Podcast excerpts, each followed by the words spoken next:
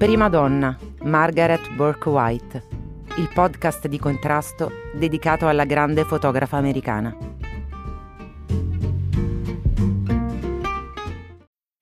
Quando gli USA entrano in guerra, per Margaret verrà disegnata la prima divisa femminile da corrispondente di guerra. Al seguito dell'aviazione sarà in Inghilterra e in Nord Africa e poi con l'esercito in Italia e in Germania. Sul fronte italiano, da Napoli a Cassino, poi a Roma liberata, scriverà Purple Heart Valley. Purtroppo, gran parte del materiale fotografico che come corrispondente inviava alla censura prima della pubblicazione viene perso. Margaret è disperata. Quei rulli contenevano fotografie memorabili, perdute per sempre. Si dice che spesso al Pentagono può accadere di tutto, ma per me non è affatto consolante. Quella ferita rimane aperta ancora oggi.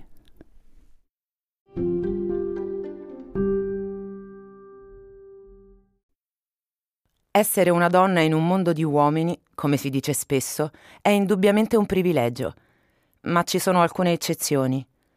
In un clima di combattimento gli uomini tendono a diventare iperprotettivi e nessun fotografo iperprotetto, maschio o femmina, può scattare buone foto da lontano. Sei mesi dopo la mia missione in Nord Africa con l'aviazione, chiesi di poter tornare al fronte per fotografare la campagna d'Italia. Questa volta però volevo rimanere a terra, come adottare il punto di vista di un bruco dopo aver fotografato i grattacieli. La natura particolare e per certi versi intima del conflitto italiano mi rese ancora più consapevole delle persone che avevo intorno e cominciai a fare attenzione a quel che diceva la gente. Fino allora mi ero sempre affidata agli occhi, senza curarmi troppo del resto. Per quanto ami le macchine fotografiche, ora so che non sono sufficienti.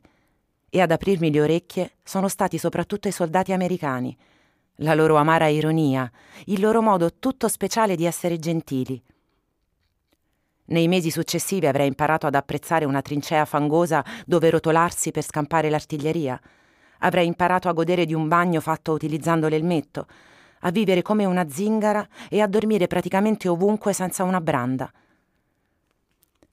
Nei cinque mesi passati sul fronte italiano, con i Grasshopper e specialmente con il capitano Mike Strock, un ex studente della Cornell, sorvolai molte aree bombardate. Avevo già fatto delle foto aeree, ma non ero mai salita su un apparecchio aperto, con la vista a perdita d'occhio tra terra e cielo. Pensavo di continuo ai medici e alle infermiere che operavano nelle postazioni più avanzate, costretti a lavorare in condizioni durissime. Pioggia, vento, turni massacranti, pericoli invisibili e tanto fango, fango, fango. Dieci infermiere del nuovo reparto di chirurgia dell'undicesimo ospedale da campo erano così vicine al fronte che i soldati potevano essere ricoverati in un reparto e operati in meno di un'ora. Una salvezza per molti. Chi tra i feriti poteva aspettare veniva trasportato in un'ambulanza al 38 ospedale, distante 5 miglia. Lo sparuto gruppo di tende segnate da una croce rossa si trovava più avanti dell'artiglieria e le infermiere erano quindi abituate a lavorare sapendo di aver sopra le loro teste un intenso viavai di bombe. Dopo poco tempo potevamo riconoscerle in base al rumore, senza per questo abituarsi mai, ogni notte, al tremore dei letti. Avevo testi e frasi da poter legare ad ogni singola foto. Non era solo un reportage, era già un libro, me lo sentivo. Ero piena di parole e di immagini. A New York mi precipitai da Time Life e notai subito che Wilson Hicks aveva un'espressione troppo seria. Siediti, disse. Devo dirti qualcosa. Poi mi disse che purtroppo il pacco con le mie foto era andato perso. Non potevo crederci. Come poteva essere accaduto? Dove mai potevano essere finite le mie preziose foto dell'ospedale?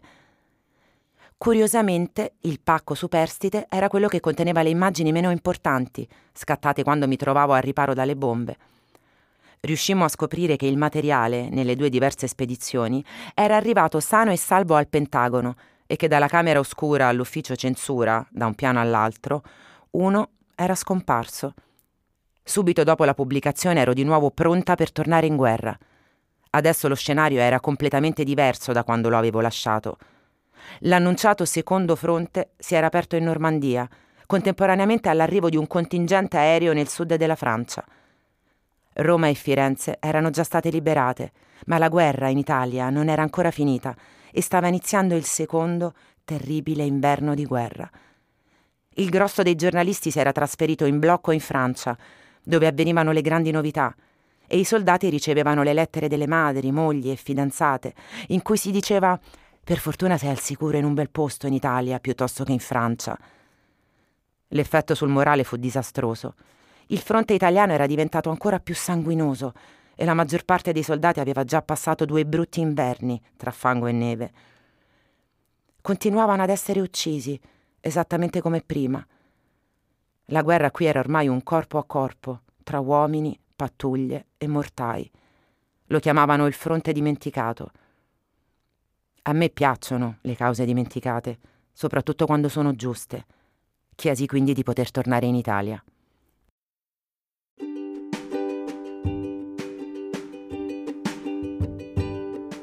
Hai ascoltato Storie di fotografia, il podcast di contrasto.